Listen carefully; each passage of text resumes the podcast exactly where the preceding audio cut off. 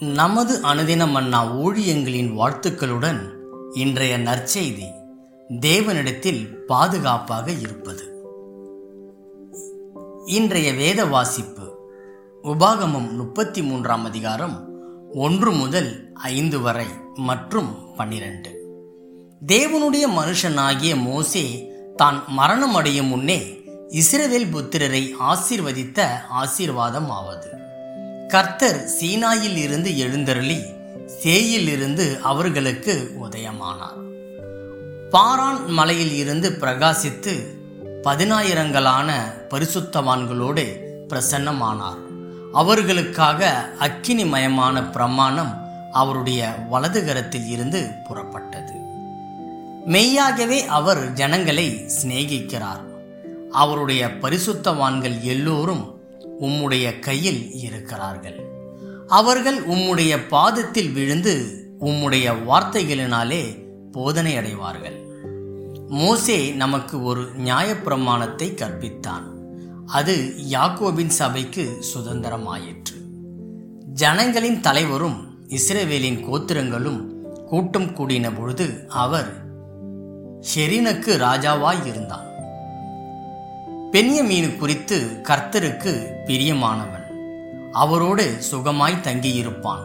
அவனை என்னாலும் அவர் காப்பாற்றி அவன் எல்லைக்குள்ளே வாசமாய் இருப்பார் என்றான் முக்கிய வசனம். கர்த்தருக்கு பிரியமானவன் அவரோடு சுகமாய் தங்கியிருப்பான். அவனை என்னாலும் அவர் காப்பாற்றி அவன் எல்லைக்குள்ளே வாசமாயிருப்பார் உபாகமும் முப்பத்தி மூணு பன்னெண்டு. நான் வாலிப வயதான பொழுது என்னை குறித்து நிச்சயம் இல்லாதிருந்ததையும் மற்றும் தன்னிம்பிக்கை அற்ற நிலைமையையும் நினைவு கூர்ந்தேன். என் பிள்ளைகள் வாலிப வயதை அடைந்ததால் நம்முடைய அடையாளத்தை குறித்து அவர்களுக்கு கடிதம் எழுதினேன். நீங்கள் யார் என்பதை அறிந்து கொள்ளும் பொழுது நீங்கள் யாருக்குரியவர் என்பதை அறிந்து கொள்ள வழிநடத்தும் என்று கூறினேன். தேவன் நம்மை உருவாக்கினார் என்று நாம் புரிந்து கொண்டு அவரை பின்பற்ற ஒப்புக்கொள்ளும் பொழுது நாம் யாராய் இருக்க நம்மை படைத்தாரோ அதிலே நாம் சமாதானமாய் இருக்க முடியும். நாம் அதிகமாய் அவரைப் போலவே மாற அவர் ஒவ்வொரு நாளும் நம்மில் மாற்றத்தை ஏற்படுத்துகிறார். நாம் தேவனுடைய பிள்ளைகள் என்பதை அடையாளப்படுத்த வேதத்தில் அடித்தளமான பகுதி உபாகமம். கர்த்தருக்கு பிரியமானவன் அவரோடு சுகமாய் தங்கியிருப்பான். அவனை என்னாலும் அவர் காப்பாற்றி அவன் எல்லைக்குள்ளே வாசமாயிருப்பார். தேவனுடைய பிள்ளைகள் தங்களுக்கு தேவன் அளித்த தேசத்தை சுதந்திரித்துக் கொள்ள ஆயத்தமாய் இருந்தபொழுது மோசே தன்னுடைய மரணத்திற்குள் முன் இந்த ஆசீர்வாதத்தை பென்யமின் கோத்திரத்தாருக்கு அறிவித்தான்.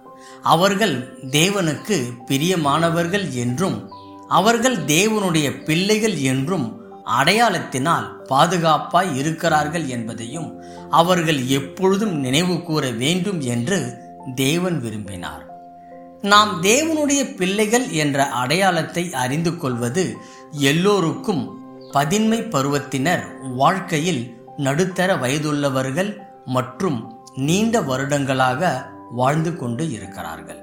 மிக முக்கியமானது தேவன் நம்மை உருவாக்கினார் என்றும் அவர் நம்மை கவனித்து கொண்டு இருக்கிறார் என்றும் நாம் புரிந்து கொள்ளும் பொழுது நாம் பாதுகாப்பு நம்பிக்கை மற்றும் அன்பை கண்டு கொள்ள முடியும்.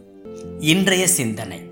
உங்கள் எல்லைக்குள்ளே தேவன் வாசமா இருப்பார் என்பதை அறிவது தேவன் மேல் உள்ள உங்கள் அன்பை எவ்வாறு அதிகரிக்கிறது?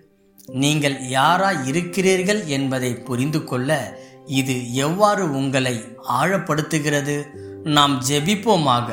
அன்புள்ள தகப்பனே நீர் என்னை உருவாக்கி உம் அருகில் வைத்திருக்கிறீர். நான் உம்முடைய பிள்ளை என்ற அடையாளம் என்னுடைய சிந்தையிலும் கிரியையிலும் ஊடுருவி செல்லட்டும். ஆமேன்.